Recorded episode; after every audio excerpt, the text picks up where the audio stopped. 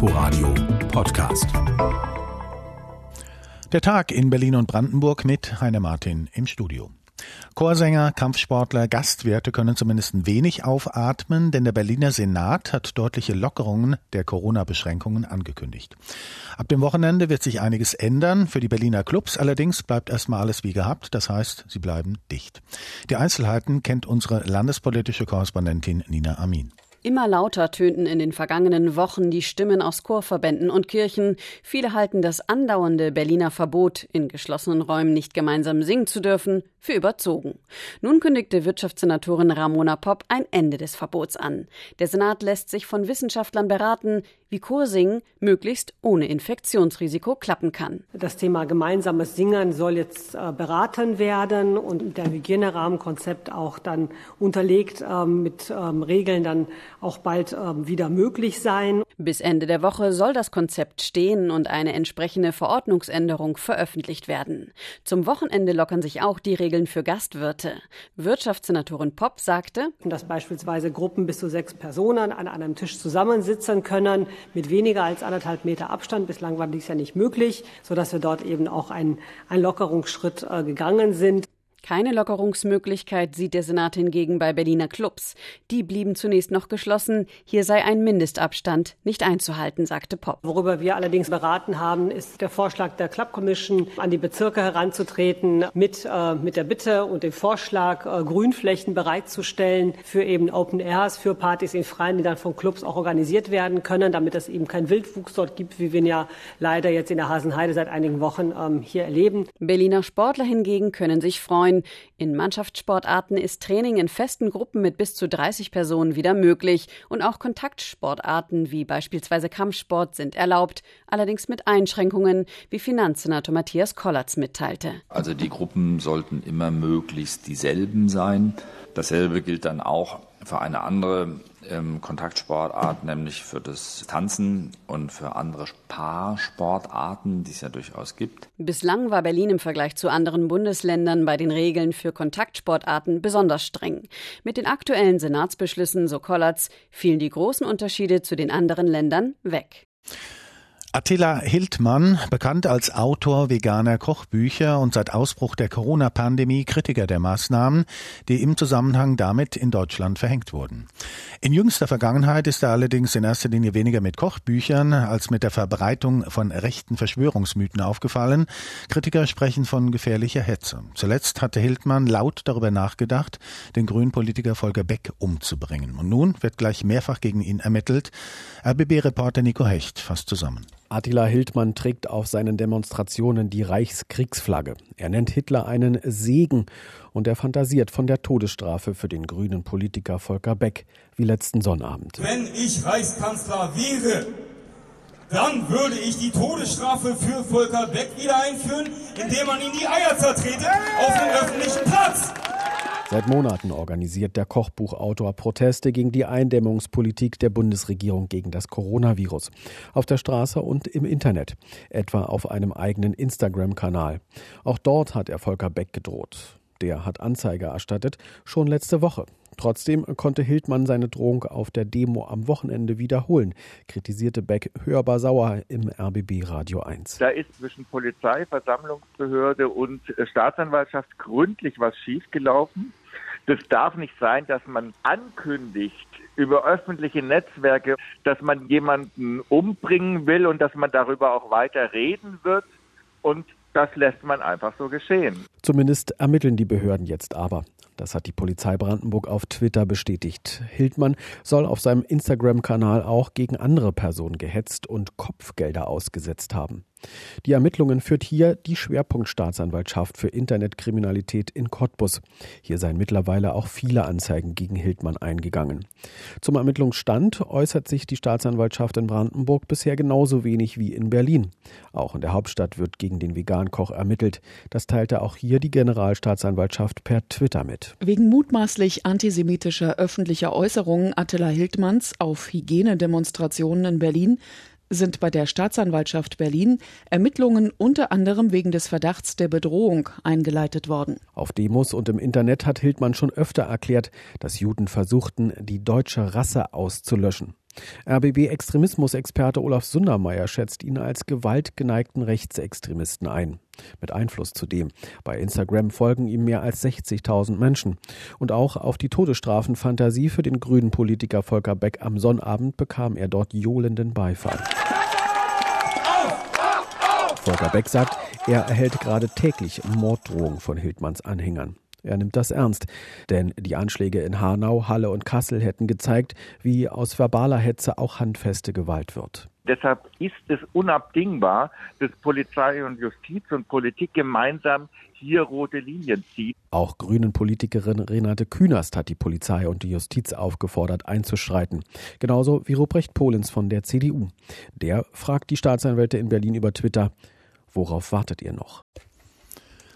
Mehr als 65.000 Bürgerinnen und Bürger in Brandenburg haben im vergangenen Jahr Rat eingeholt bei der Verbraucherzentrale des Landes. Rund 3.000 mehr waren das als noch im Jahr zuvor. Mit welchen Anliegen sie gekommen sind, was ihnen besonders wichtig war, all dies nachzulesen im aktuellen Jahresbericht, vorgestellt in Potsdam und Inforadio-Reporter Carsten Steinmetz war dabei. Urlaubsreisen in der Corona-Zeit, dieses Thema treibt viele Brandenburger besonders um. Mittlerweile dreht sich mehr als jede dritte Beratung um Stornierungen, Geldrückzahlungen oder Zwangsgutscheine bei Reisen, sagt Christian Rumke, der Geschäftsführer der Brandenburger Verbraucherzentrale. Im vergangenen Jahr hatte das Thema Reisemobilität einen verschwindend kleinen Anteil, 4 Prozent. Und alleine im April hatten wir 36 Prozent, was diesen Schwerpunkt ausmachte. Das heißt, es gab eine rasante Zunahme von Anfragen. Soll ich eine Reise buchen oder antreten? Was mache ich, wenn der Flug ausgefallen ist und ich trotzdem das Geld noch nicht zurückerhalten habe? Diese Fragen kommen immer wieder bei den Beratungen auf lassen sich aber nicht pauschal beantworten, sagt der Geschäftsführer der Verbraucherzentrale. Das ist tatsächlich von Fluggesellschaft zu Fluggesellschaft sehr, sehr unterschiedlich, das, was wir raten. Man kann immer nur dazu motivieren, den Fall hoch zu eskalieren, ja, über Schlichtungsstellen zu gehen, über die Verbraucherzentralen schreiben zu lassen. Einfach nur abzuwarten, kann auch zum Erfolg führen, muss aber nicht. Vor Corona hatte sich die Verbraucherzentrale unter anderem intensiv mit Prämiensparverträgen auseinandergesetzt, die von Sparkassen gekündigt worden sind. Zudem ist die Verbraucherzentrale gegen den Supermarktdiscounter Netto vorgegangen. In der Fleischtheke fanden sie ein glückliches Schwein auf der Fleischverpackung in freier Natur und gleichzeitig war auf dieser Verpackung die Herkunft mit äh, niedrigster Stallhaltungsstufe Nummer 1 betitelt. Wir haben Netto-Markendiscount abgemahnt. Danach verklagt und den Prozess gewonnen, so Rumke. Verbraucherschutz ist ein wichtiges Thema, sagt die zuständige Ministerin Ursula Nonnemacher. Wer sich beraten lässt, könne verhindern, Opfer von Betrügern zu werden. Natürlich kämpft die Verbraucherzentrale für die Rechte der Verbraucher und Verbraucherinnen bis hin zu Klagen. Aber natürlich wollen wir versuchen, so gut zu beraten, dass viele dieser Dinge überflüssig werden, weil die Leute um ihre Rechte wissen. Die Verbraucherzentrale wird für diese Arbeit mit etwa zwei Millionen Euro pro Jahr vom Land gefördert. Raus in den Wald und die Natur, wohl dem, der das praktisch vor der Tür hat, beispielsweise die Döberitzer Heide. Direkt vor den Toren Berlins und Potsdams entstanden ist dieses 3000 Hektar große Naturschutzgebiet auf einem ehemaligen Truppenübungsplatz und nun soll es mit Hilfe eines Naturerlebniszentrums noch besser erschlossen und aufgewertet werden. RBB-Reporterin Claudia Stern erzählt, was die Besucher künftig dort erwarten können. Wo früher sowjetische Truppen Schießübungen gemacht haben, leben heute Wiesente, Pschewalski-Pferde, seltene Schmetterlings- und mehr als 360 Wildbienenarten. Die Naturlandschaft Düberitzer Heide ist eines der spektakulärsten Naturschutzprojekte Brandenburgs und soll künftig noch intensiver erlebbar sein. Dazu soll das ehemalige Kommandozentrum der Roten Armee zu einem Naturerlebniszentrum für Besucher umgebaut werden. Nach dem Motto, wir können nur schützen, was wir kennen sagt Michael Bayer von der Heinz-Zielmann-Stiftung. Die Lebensraumtypen, die wir in der Dübritzer Heide haben, Moore, Feuchtwiesen, Wälder, die wollen wir den Besuchern nahebringen mit den geschützten Tierarten, die wir hier haben. Und auf der einen Seite natürlich von der Ausstellung aus motivieren, mal hinauszugehen in die Natur, in den Wald. Zum anderen soll die Düberitzer Heide quasi zu einem Lernort für Schulklassen werden. Wir wissen um die Naturferne von vielen Schülerinnen und Schülern und sie wieder über die Ausstellung in die Natur zu locken, ihnen den Mut zu geben, mal wieder in den Wald zu gehen, das möchten wir damit erreichen. Auch eine App fürs Handy soll es geben, mit der die Besucher dann einen Streifzug durch die Natur unternehmen können.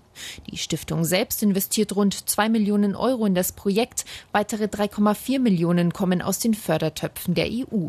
Die Eröffnung des neuen Besucherzentrums ist für Juni 2022 geplant. Und Reisen, dieses Wort bekommt ja in diesem Corona-Jahr 2020 eine völlig neue Bedeutung. Fernreisen, ja, fallen ganz flach. Europa wieder möglich, allerdings weiterhin mit Einschränkungen. Oder man entdeckt die heimische Scholle und auch die der Nachbarn. An der Grenze zwischen Sachsen und Brandenburg bietet sich beispielsweise das Lausitzer Seenland an und RBB-Reporterin Josephine Jahn hat sich mal im Familienpark Großkroschen am Senftenberger See umgehört. Landschaftlich ist es schön hier. Man hat seine Ruhe hier. Es ist ein bisschen was freizeitmäßig im Angebot. Von daher würde ich denken, passt das hier. Und man ist doch ein bisschen weg vom Schuss. Heiko Hunder fühlt sich sichtlich wohl unter dem Vorzelt seines Campingwagens bei Kaffee und Brötchen. Genauer genommen ist es der Camper eines Kollegen, den der Sachse und sein Sohn Max sich für ihre Auszeit geliehen haben. Die beiden kommen aus Waldheim in Mittelsachsen. Dort ist es auch schön, aber im Urlaub muss man mal raus, findet Heiko. Wenn man zu Hause ist oder in der Nähe von zu Hause, ist das dann immer, äh, dass man irgendwie in den Alltagstrott wieder reinfällt, will ich mal so sagen. Und von daher denke ich mal, sind wir hier gut aufgehoben. Und auch so ein Max zum dritten Mal mit am Senftenberger See kann es hier gut aushalten. Ich genieße meinen Urlaub, ein bisschen die Zeit vergehen lassen. Ja, heute wollen wir zum Beispiel Bootstour machen. Das wird bestimmt gut. Freizeitangebote gibt es viele. Besonders die auf und am Wasser sind sehr beliebt, sagt Dana Hüttner vom Zweckverband Lausitzer Seenland. Sich ein Boot ausleihen oder mal Stand-up-Paddling. Die Sachen sind alle möglich, deswegen kommen die Leute her. Und auch in den Urlauberanlagen haben wir ein eigenes Animationsteam und ansonsten haben wir auch einen Indoor-Spielbereich und das nutzen die Leute auch, wenn mal schlechtes Wetter ist. Ja. Seit ihrer Kindheit hat sich hier einiges verändert, vieles weiterentwickelt, sagt Katja Pach, auch aus dem Nachbarland Sachsen angereist. Also jetzt sind wir seit langem wie das erste Mal da, aber meine Eltern sind schon seit 92 im Prinzip hier als Dauercamper. Und deswegen, weil es mir als Kind gefallen hat, bin ich jetzt mit den Kindern hier. Jetzt haben wir noch einen Wohnwagen, hoffen aber dann hier auch einen Dauercampingplatz wieder zu kriegen. Rund 4000 Gäste tummeln sich täglich im Familienpark Großkoschen. Etwa 60 Prozent der Besucher kommen aus Sachsen ein Zeichen dafür, dass sie sich wohlfühlen hier in Brandenburg. Ja, wie gehört. Den Sachsen scheint es also gut zu gefallen in Brandenburg. RBB-Reporterin Josephine Jahn hat sich am Senftenberger See umgehört und soweit auch die Themen aus der Tag in Berlin und Brandenburg. Heiner Martin im Studio. Das Ganze können Sie nachhören auf inforadio.de. Inforadio Podcast.